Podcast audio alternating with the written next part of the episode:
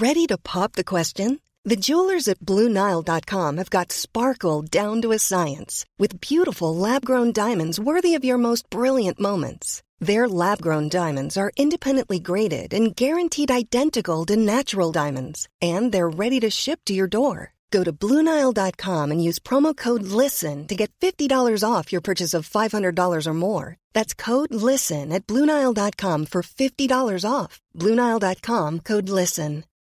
Life is full of what ifs, some awesome, like what if AI could fold your laundry? And some, well, less awesome, like what if you have unexpected medical costs? United Healthcare can help get you covered with Health Protector Guard fixed indemnity insurance plans they supplement your primary plan to help you manage out of pocket costs. No deductibles, no enrollment periods, and especially no more what ifs. Visit uh1.com to find the Health Protector Guard plan for you. Hold up. What was that? Boring. No flavor. That was as bad as those leftovers you ate all week. Keke Palmer here, and it's time to say hello to something fresh and guilt-free. Hello Fresh. Jazz up dinner with pecan-crusted chicken or garlic butter shrimp scampi. Now that's music to my mouth. Hello Fresh. Let's get this dinner party started. Discover all the delicious possibilities at hellofresh.com.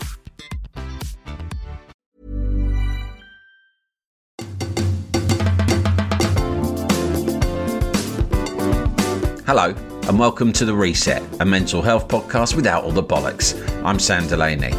My guest this week is the writer, producer, and former Premier League footballer Marvin Sordell. Marvin came through the academy at Watford Football Club in the noughties. He made the first team in his teens and was soon playing for England under 21s. That led to a big money transfer in 2012 to Bolton Wanderers and a move across the country. That same year, he was selected by Stuart Pearce to play for Team GB in the Olympics. Everything seemed to be heading in the right direction, but secretly, Marvin was deeply unhappy, stressed, and buckling under the pressure of a professional football career. Unable to make sense of his feelings and too ashamed to speak out about them, he hit rock bottom in 2013 when he attempted to take his own life. By 2019, aged just 28, he made the extremely difficult decision to step away from a professional football career. His decision was courageous and unique and I was really interested to find out more about why he made it.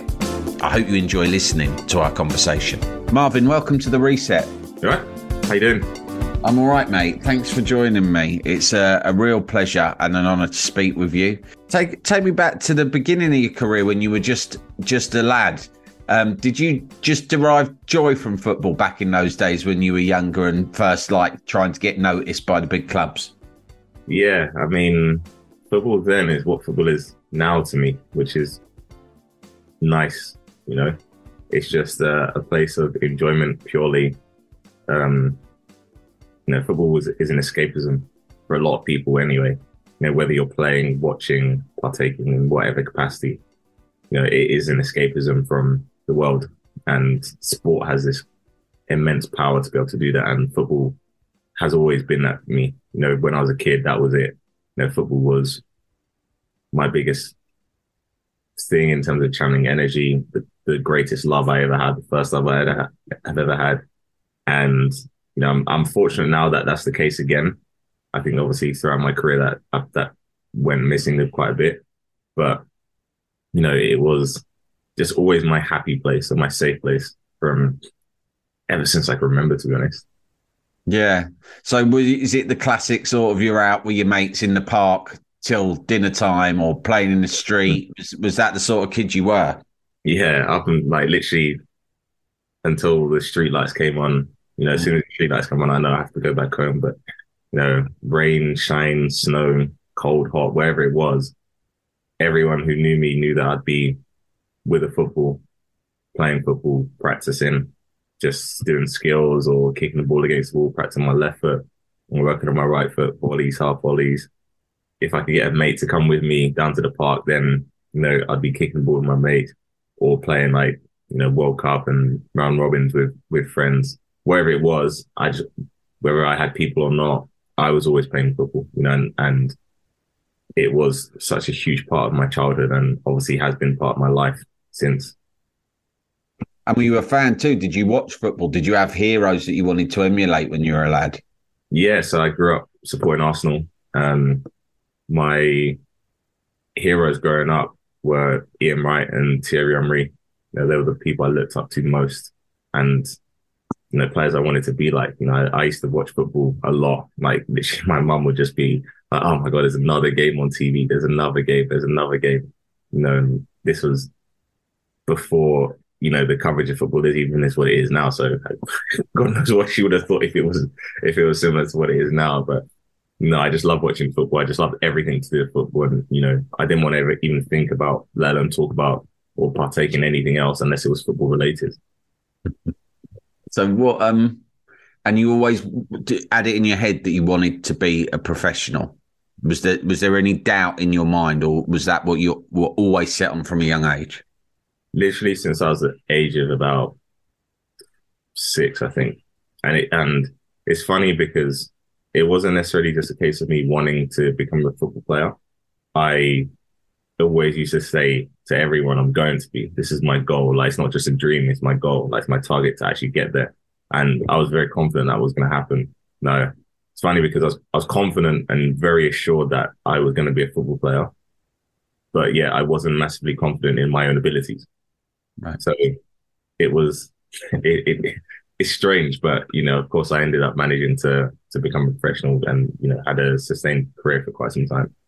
I've I've I've read you say before that you were never the standout player in a lot of like the teams you played in, um, and yet there are so many people with the same dream as you who never make it as far as you did, and and you're saying you did that in spite of the fact that you often didn't feel like you were number one. So yeah.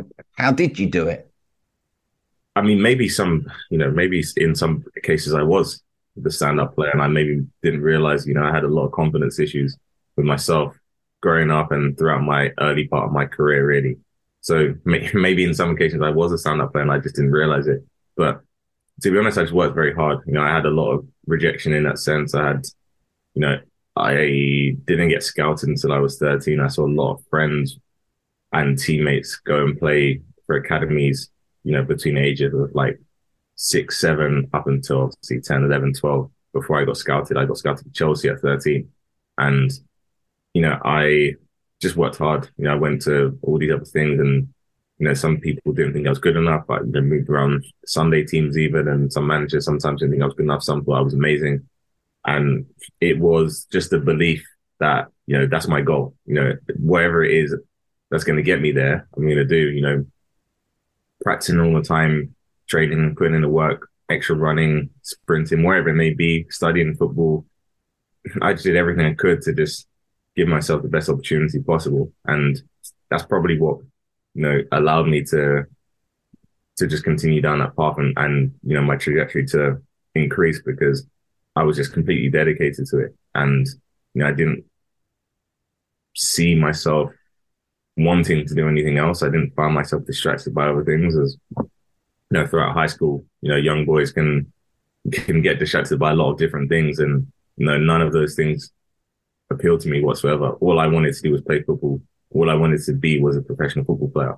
And I was so single minded in that that nothing could come in the way of it. So at what point, Marvin, did all of the joy that you derived from football start to, you know, be tainted a little bit by the pressures that came with the game. At what age did you start to notice that? Probably around 2021 years old. And, um, you know, for a multitude of reasons, you know, I've been fortunate that, you know, playing for Watford at the time, they were a smaller club, you know, than they are now. Very family oriented club. The relationship between players and fans was great the the squad predominantly was academy graduates and you know players who'd been around in different clubs. The club didn't have a lot of money, so they didn't necessarily have big transfers, big fees. There wasn't massive expectations on players at the club, other than to try and stay in the league and and you know be competitive and work hard. You know, as you know, you know, you think of football, that's what you predominantly think of as a fan. You want your players to be representing you and just working hard and putting in their best and trying to entertain in, in ways and and and so with that in mind, you know, a lot of the players I grew up with, they were friends, and I'm from Harrow. I grew up in Harrow, so that's only around the corner from Watford, really. So I was mm. close to home. My friends who I was playing football with, I didn't necessarily realize like the size of what the championship was. It's just I'm playing, I'm a professional football player, but I'm playing football with my mates who I grew up with in the academy, and I'm at home. I'm you know still doing what I consider normal things. It feel, feels more normal, but of course, being a professional football player doesn't necessarily feel that much so. And then seeing the move to Bolton, you know, Premier League, Bolton, massive club, very historic club. Pressure is very different. I was playing for England under 21 at the time and going playing the Olympics.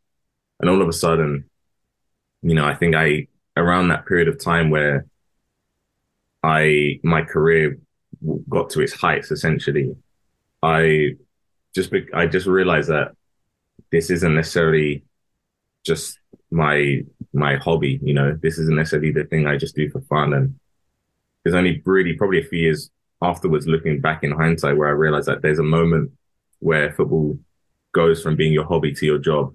Mm. It's, it's important to replace your hobby. You know, have that safe space because football for me growing up always was. Ah, if I've had a frustrating day, I just want to go and kick a ball. I want to go and play football. If I'm happy, I want to play football. If I'm wherever it is, however I'm feeling, whatever's happened in my life, I always wanted, I always resorted to going to play football. And so this safe environment, which I always knew with a ball, I was going to be happy to then being in an environment where sometimes with a ball, you're not going to be happy, but that's, you know, looking back in hindsight, you understand that's, that's just life. That's work. You know, you mm-hmm. go to work, not every day is going to be amazing at work, but you understand you go to work, you do your job, you work hard, you come home and you park that and you don't necessarily take that home. But with football, you know, you you take those emotions home because you think, I expect joy always from from this environment because I always have done so my whole life. And so that was quite difficult, a, a quite a difficult period, you know, and, and, I can understand it a lot, as I said in hindsight, but throughout the, that process, it was very difficult to to really know what was going on because I was just not happy for for quite some period of time. So it's it's interesting that you're saying that you know everyone needs a release. Everyone needs a bit where they can just remove themselves, a bit of their life where they remove themselves from pressure and stress, and that had been football. But you you're hardly likely after a day of training or whatever to think, well, now I want to go out and play in the yeah. park or or whatever. So you, you feel in retrospect it would have been healthy to have had something to replace that in your life, whatever that might be. Yeah, for sure. But I think the biggest thing is at that time you don't realize that that is that's what's happening. Yeah. So I didn't realize that that was one of the reasons why I wasn't happy. That I wasn't my my place for happiness had disappeared. You know, place for it's just purely happiness and purely joy and purely positive emotions had disappeared, and I needed to find something else. You know, most people in society that place is football. You know, and whether that is watching, whether that is playing, football is their place where they've had a hard week of work and they just go and watch the football. They go play football with their mates or wherever it may be. And, you know, there was like a, as I said, like this crossover period, which I obviously didn't really realize. And only looking back, I actually do that. Okay, I should have and explored it a lot more in terms of found finding a replacement for my hobby and, and having a place where I can just fully switch off mm. because you don't get that being a professional football player because it is because it's seen as so many people's hobbies. You're immersed in this world of, well, this and it was your hobby. You're immersed in this world which is work and and and all of life kind of put together in one place. What was the culture like, the dressing room culture amongst players when when this started to get on top of you? The stress, the scrutiny, the pressure what what what was the culture in terms of being able to share that with other players? Because ultimately they're the only people who can really relate or understand to what you're feeling.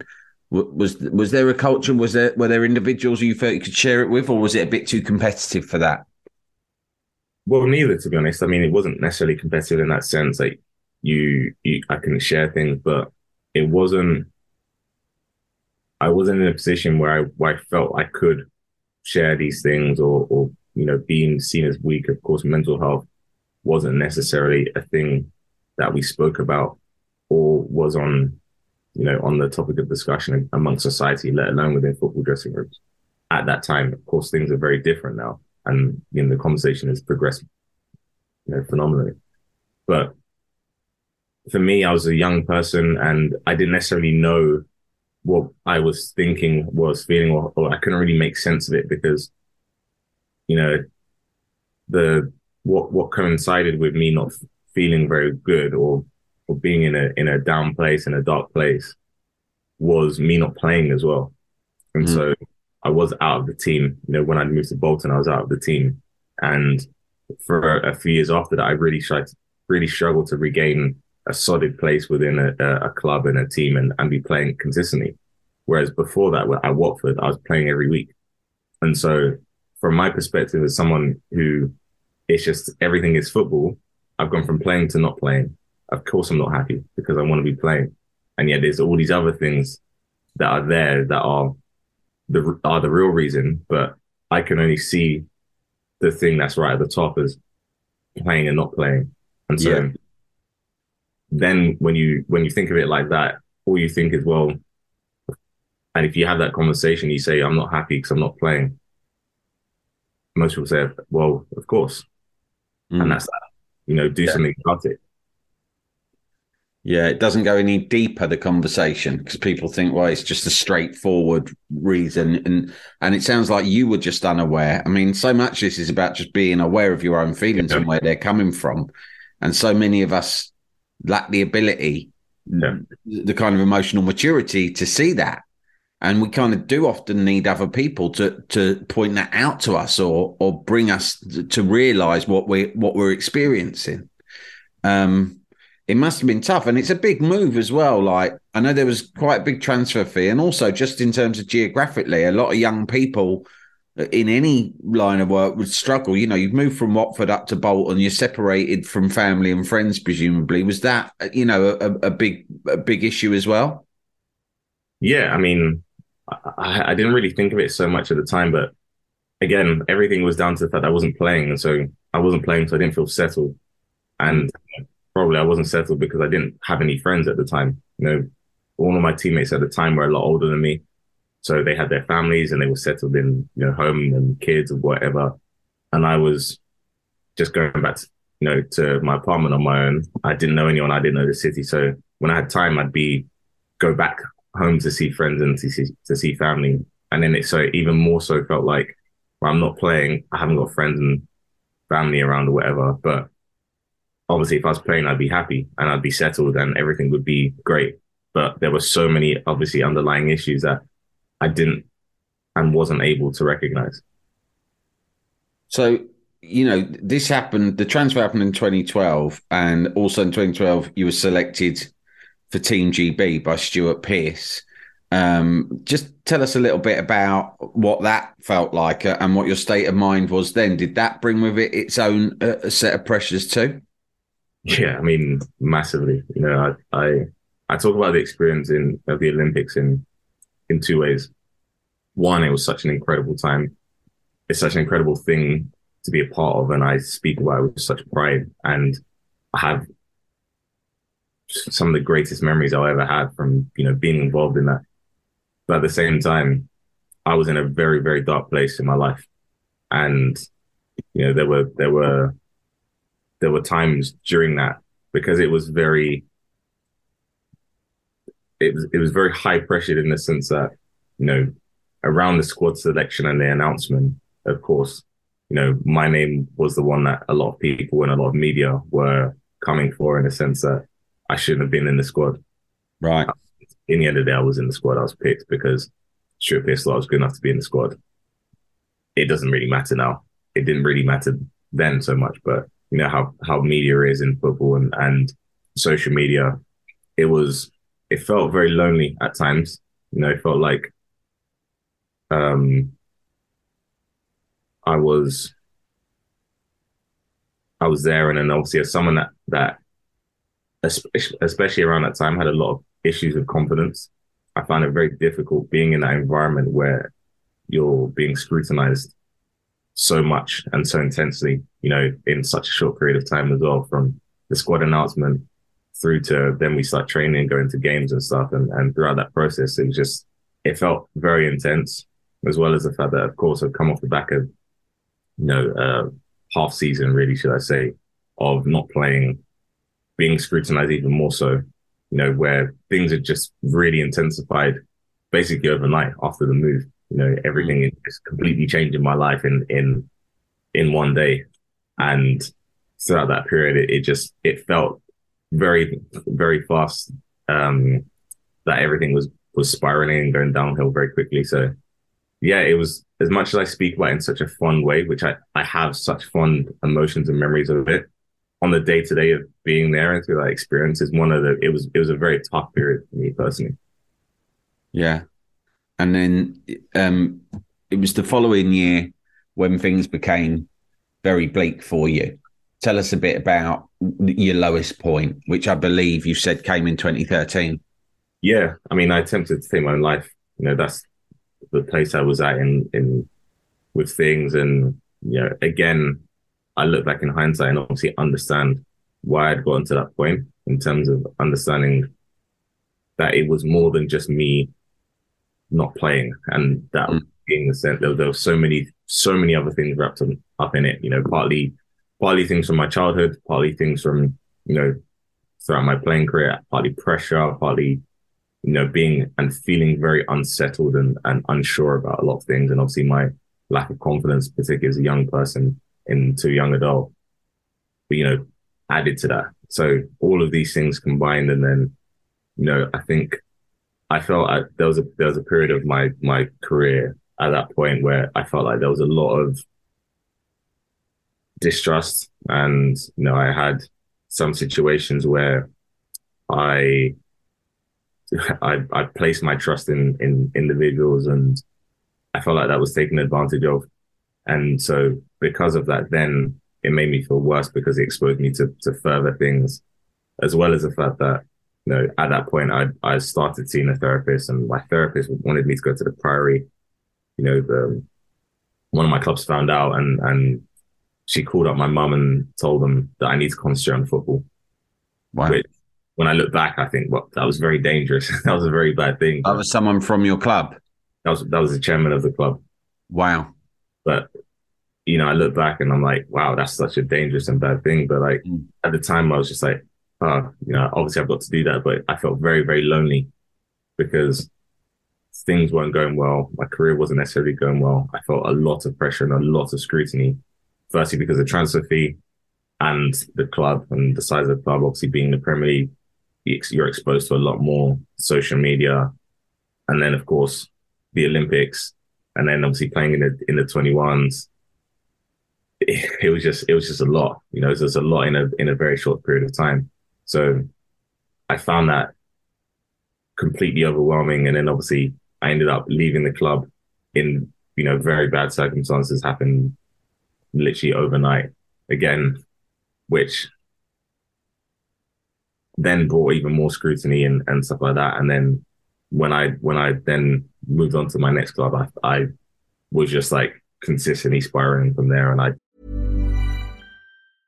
Mother's Day is around the corner. Find the perfect gift for the mom in your life with a stunning piece of jewelry from Blue Nile. From timeless pearls to dazzling gemstones, Blue Nile has something she'll adore. Need it fast? Most items can ship overnight. Plus, enjoy guaranteed free shipping and returns. Don't miss our special Mother's Day deals. Save big on the season's most beautiful trends. For a limited time, get up to 50% off by going to Bluenile.com.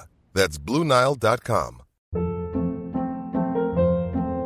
Hold up. What was that? Boring. No flavor. That was as bad as those leftovers you ate all week. Keke Palmer here, and it's time to say hello to something fresh and guilt-free. Hello Fresh. Jazz up dinner with pecan-crusted chicken or garlic butter shrimp scampi. Now that's music to my mouth. Hello Fresh. Let's get this dinner party started. Discover all the delicious possibilities at hellofresh.com.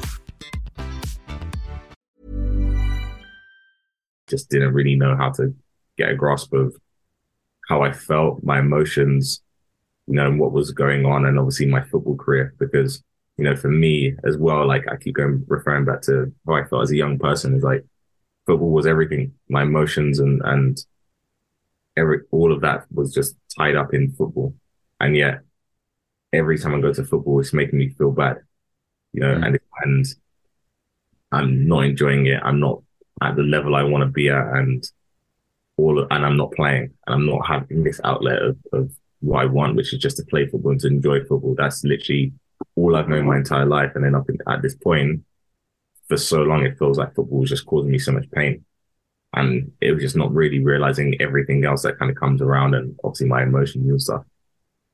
In hindsight, I can obviously look back and you know dissect it and understand it properly, but you know throughout that period, it was just quite painful were you drinking at this stage? Yeah, yeah, I was drinking a lot. I was, you know, I'd be drink coming home from training and just sitting down on the sofa from like twelve and just drinking through to the evening, and then going to bed. I'd be the last person into training, the first person to leave. I would was barely eating, so I wouldn't even really eat lunch at training.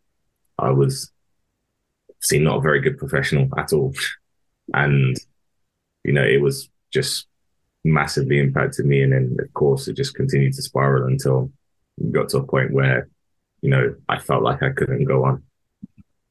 What role did racism in the game play in your mental health struggles? I mean, it's, it's not just in my in my career and in the game of football, but in my life. You know, growing up, you know, I've had many instances of racism, and some very aggressive, and some hard, very hard situations. You know, I've had neighbors try to run me over, you know, as a kid, you know, neighbors breaking into petrol by my house and many other situations. And then, of course, occasions and situations as a professional football player, even, you know, microaggressions where people are dissecting your behavior and your, your, your mannerisms, your tone, you know, your just everything about you. And all of these things add up, you know, and over time, of course, they can trigger you in different, different moments and different periods of your life. You can be triggered massively. And, you know, that obviously had an impact and has had an impact. And I'm sure will continue to have some impact, even though I'm able to understand it better now. I'm sure it will still continue to have some impact going forward as well. What changed for you? What what helped you start to become more self aware? Was it hitting that crisis point? It wasn't actually. The crisis point didn't really do anything in that sense. It didn't change anything. Um, it just continued along the same path, and I ended up. Um, what actually, you know, changed things a lot is is I ended up starting to write poetry, and that came from reading a book, a book of poems called "Sex and Love and Rock and Roll" by a guy called Tony Walsh. And um, I started to write poetry, and then I think a lot of words and things just started to flow out very quickly, very naturally. And after a while, I I you know had a lot of things I'd I'd put together, and I started to read them and reflect them and understand them. And I thought, wow, this is this is heavy, this is dark, and you know some of the like I started to understand my emotions and because I was able to see them, to read them, to reflect on them, to to dissect them, and and really just get into them in, in a bit more detail where things are just kind of flowing around my head for however many years before that. And they come and they go and they, you know, they can escalate and then, you know, de-escalate. But being able to see that physically, to look at it and go, okay, there's, this is how you feel. This is, this is not good. And, you know, it just gave me an outlet to express those and, and kind of almost like pour directly, pour those emotions directly out. But then also beyond that, you know, it allowed me to share how I felt with family and with friends because up until that point in life, I just didn't ever express how I felt. Someone ever asked me how I felt, I'd just say, I'm, I'm fine, always. And clearly I wasn't fine because of so many things, but it got to a point where I was able to just share that. I just sent an email with a PDF of all of these poems and just said, read this to my closest friends and family. And that just then allowed for a lot of conversations to happen off the back of it. And, you know, those conversations, you know, improved relationships, gave great context as to what was going on, you know, because throughout throughout those years, I very much, you know, was was in isolation. I didn't want to speak to people, see people, or or be very social. And so it gave context as to what had been going on with me for a few years of my life and also what I was feeling. And so then I was able to communicate that way and then have those conversations. And, you know, that just then started obviously the the chain of effects. You know, like the you know, it started off the the the trail of of going to where I where I am today. So you made the decision, age twenty eight, to basically retire from the game, and that, that must have been a huge decision. But sounds like that ability to start expressing yourself and almost like make some sort of sense or order of your thoughts and feelings must have played a big role in that. Yeah, uh, I started to understand all of these things and how I felt, what was going on in my life, and I thought, I, you know, there are so many things I've changed throughout my career, like so many things, you know, and and I realized at the after some time that the common denominator was the, just being a professional football player. You know, mm. I love football so much, and I have always loved football, but I felt like I got to a point where I understood that maybe being a professional football player is just not for me, and it doesn't work. It doesn't. It doesn't serve me and serve my happiness, and I was, mm. miserable for a, for a long time, regardless of the fact that it was something I'd always dreamed of doing. I'd managed to live that dream, and I realized that, you know, it wasn't what I necessarily expected it to be, and so it was something that I needed to do more so than wanted to do. I would say because you know, ideally, I would have played football for until I until I couldn't, to be honest. But it wasn't it wasn't positive for me, you know, being a professional football player. Towards like I think I'd say towards the end, but over overarching, you know, the the emotions weren't weren't weren't great for me. So, what's life felt like since then? I mean, was it an immediate sort of relief from a lot of those feelings, or are you still a little bit torn when you think about football or watch football these days? Torn in what sense? Well, do you miss it? No. I I love playing football. I go to I mean I still go to games. I enjoy watching football. Um I work in the football industry in many different capacities. I don't miss being a professional footballer at all. I've not missed it one day. You know, which is I get asked that question a lot, and I say the same thing all the time. You know, I'm very fortunate I was able to live my dream, but I don't miss it at all. You know, the thing that I knew that I would miss is playing football, and I still get to do it. I have an immense amount of freedom in my life. I can live a very normal life and be myself, and don't have to be something or somebody that I don't necessarily want to be. I can stand what I want to stand for, and and the ability to control my own destiny, you know, is a is a massive thing, and know that's something that I think a lot of the time you have to relinquish as a football player is that you don't necessarily have a say or you know control over a lot of your life, and you're consistently under scrutiny for you know just just for going to work a lot of the times and isn't something that I necessarily agreed with or or you know wanted to be a part of to be honest. How do you think football needs to change to sort of, you know, avoid people going through the same experiences as, as you have? What what needs to change in football? Well, football's a very intense industry and it's a you know it's, it's an industry with big business and big money you know which you don't and and big emotion which you don't normally have a combination of in most industries it's almost like the emotion and and the connection of what you you'd have in a charity with like the business of a, a big bank or a hedge fund or something you know they don't necessarily go particularly well hand in hand they can do but at the moment i don't think football manages the balance between business and emotion very well. But I think it's it's understanding what football can do a lot better is understanding like the the balance. You know, understanding that as much as football players are assets, they're still human beings. As much as they are there to to entertain, they still have to look after themselves and look after their families and, and look after their emotions and understand them. They're not as much as they have to play game after game and they have to be prepared and professional.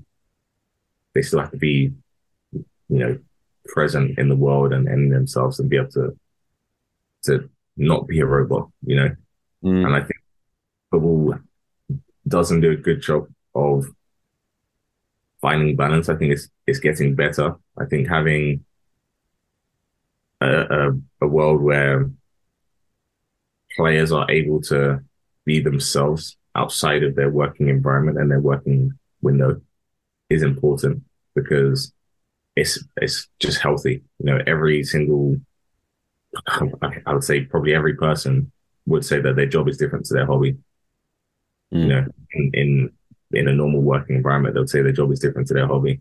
And I I don't know how many football players can say that, but I think that's something that should be a lot more encouraged because it's just a healthy way to approach life to to have a place that can serve your emotions in a positive way, be able to emotionally recover and switch off from work and go into an environment where you can just be yourself. You don't necessarily have to be the name on the back of the shirt. You can be your own name and and that's it. And I think that that would be an important thing, I think, for players and I think you'd you from that you'd you'd serve better relationships between players and fans, which obviously in turn serve the game much better as well. Fans have got a lot to learn, haven't they? And I speak as a big football fan myself. You know, in terms of understanding that footballers are human beings. I mean, you know, people think that the money that especially Premier League footballers earn almost needs to or should offset any of the the negative feelings that people might have to experience or the criticism or the abuse. Um, that's something football still needs to really work on is a perception around that, isn't it? About and it's it's not just football, of course. It's just anyone who's in the public eye and is perceived to earn money. People think it is fair game. Yeah, um, strikes me as a big problem, maybe amongst young people. I don't know how we change I think it's a big problem within football in general. I think it's just the way football is marketed and that uh, it's a working class game. People from working class environments who go on to have careers that can potentially earn a lot of money. Mm. You know, even though people look at football and go, "Oh, everyone's a multimillionaire," that's definitely not the case. And there aren't the numbers aren't necessarily that massive, but you know, bankers are not seen seen as the same way, for example, or you know, even other sports are not necessarily seen the same way, or actors or musicians. You know, football has this strange thing because so many people partake in football, so many people play football, so many people watch football, that it feels like, you know, football player is just like, well, you're just doing what we do down the park. What's the difference? It's, it is drastically different, of course, but I think that's just. Uh, sometimes it's just it is what it is. You know, it's, it's difficult to change perception on everyone because you're you're trying to change the mindset and culture of something that is generational. So, you know, potentially we can change it down the line, and hopefully we get to, to a place where football has healthier relationships between players and fans, players and clubs, clubs and fans. I think in general, I think football has, and you know, you throw media into that as well. I think in general, football has a lot of relationships that are very um, fractured and not necessarily healthy ones. What's your advice to to a young player now or a would be player? Someone very young comes to you and says, asks for advice, says, Marvin, I wanna I wanna make a go of it. I wanna become a pro. What what what guidance do you give a young lad, twelve year old lad or something like about that? I'd say give everything. You know, work hard, listen, practice, you know, which you have to be, study the game.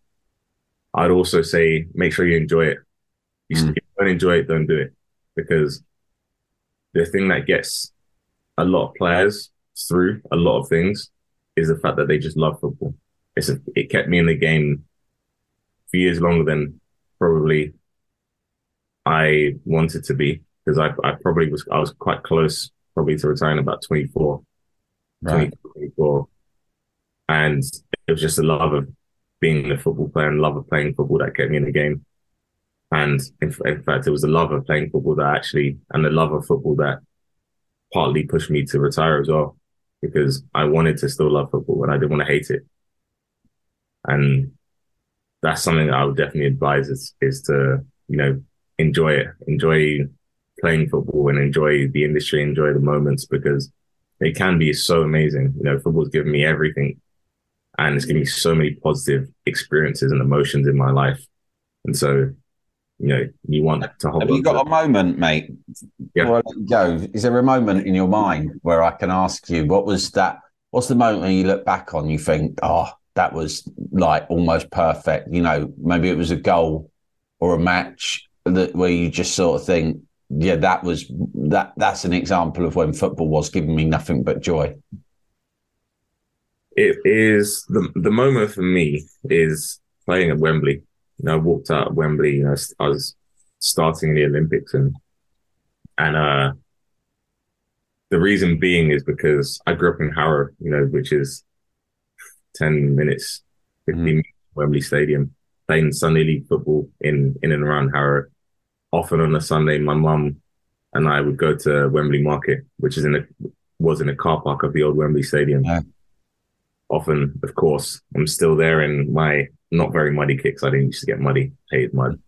um, you know, looking up at the stadium, thinking, yeah, one day I want to play there. One day I'm going to play there, and you know, getting to play there in, you know, in a tournament like the Olympics, and my mum and my sister, you know, who were there for the whole of my journey, going to all these mad places. My sister with an A to Z map in her lap, and you know, before certain days, and and yeah, it was just a real special thing, you know, to be able to have played there, and for my mum and sister to have been there because it's like that is, you know, the Olympics is the biggest sporting event in the world, and to be able to, you know, represent Team GB in the full house at the Olympics mm. at Wembley Stadium. It's Just like, I mean, I mean, I, the only the only thing that makes it less so because I didn't actually get to see them on the day. was actually play the game and then we're on a bus and gone. Yeah. You know, to like actually save the moment and, and see them and be like, wow, we did it. Who were your teammates that day? I mean, Gareth Bale was in that side, wasn't he? No, uh, Ryan Giggs, right? Uh, Bellamy, um, Tom Cleverley, Daniel Sturridge. Wow. Uh, what's Micah Richards, Aaron Ramsey. Had a had a strong squad. Incredible. What an incredible experience, mate. And what an what an incredible career in life. And you've shown such bravery. And I think there's so many people who feel trapped in what they're doing. And yeah. and no matter what industry they're in, I think someone for you to work in perhaps the most high profile industry in British society, you know, the, uh, uh, and to have gone so far like you did, but had the courage and the bravery to say, look, this isn't working for me and walk away. That is such a huge example to set for so many people because there are so many people who feel trapped and they feel like, oh, and they almost feel guilty for feeling down because society tells them they don't have the right to because look at, uh, at their success. But what you've done is show people you need to put yourself first. You know, nothing's more important than how you feel. And, um, you know, if not, you can end up in very dark places like you did. And and that's why what I think so amazing about your story, mate. And I'm I'm it's incredible you speak about it so powerfully too. And so I'm so grateful to you. One last really quick question is: Are you playing football still, and are you do you get to enjoy it now? Yeah, I play football loads to be honest. I play every week. I play seven aside, nine aside, just with mates, and and I love it.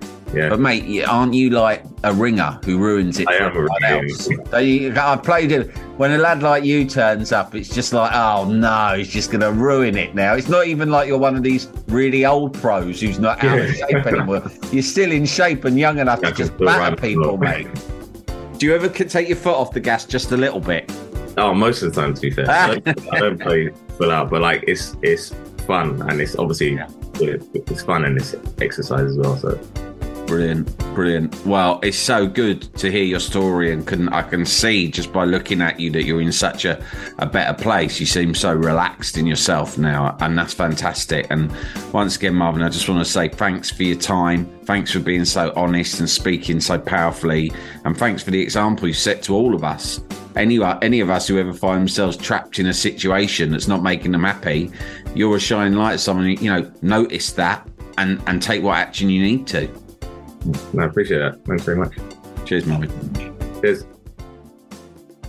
That was Marvin Sordell, genuinely an inspiration to anyone who feels like they have to keep on going even when their job is making them miserable. Marvin was speaking to me in his role as an ambassador for the campaign against living miserably, which does so much great work in suicide prevention in the UK. You can find out more by following the links and numbers that I've put for Calm in the blurb under this podcast. Remember to subscribe to The Reset at samdelaney.substack.com.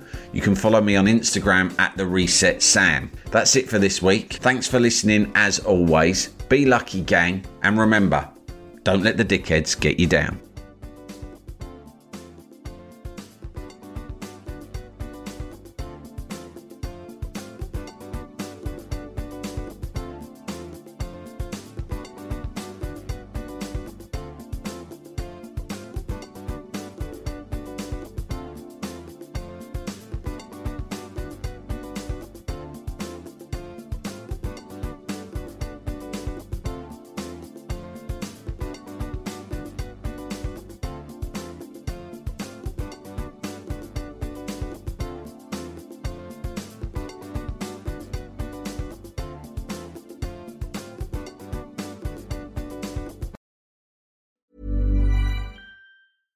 Planning for your next trip? Elevate your travel style with Quince. Quince has all the jet setting essentials you'll want for your next getaway, like European linen, premium luggage options, buttery soft Italian leather bags, and so much more. And it's all priced at 50 to 80% less than similar brands. Plus, Quince only works with factories that use safe and ethical manufacturing practices. Pack your bags with high-quality essentials you'll be wearing for vacations to come with Quince. Go to quince.com slash trip for free shipping and 365-day returns. Ever catch yourself eating the same flavorless dinner three days in a row? Dreaming of something better? Well, HelloFresh is your guilt-free dream come true, baby. It's me, Keke Palmer. Let's wake up those taste buds with hot, juicy pecan-crusted chicken or garlic butter shrimp scampi. Mm. Hello Fresh. Stop dreaming of all the delicious possibilities and dig in at HelloFresh.com. Let's get this dinner party started. Mom deserves the best, and there's no better place to shop for Mother's Day than Whole Foods Market. They're your destination for unbeatable savings, from premium gifts to show-stopping flowers and irresistible desserts. Start by saving 33% with Prime on all body care and candles. Then get a 15-stem bunch of tulips for just $9.99 each with Prime. Round out Mom's menu with festive rosé, irresistible berry chantilly cake, and more special treats. Come celebrate Mother's Day at Whole Foods Market.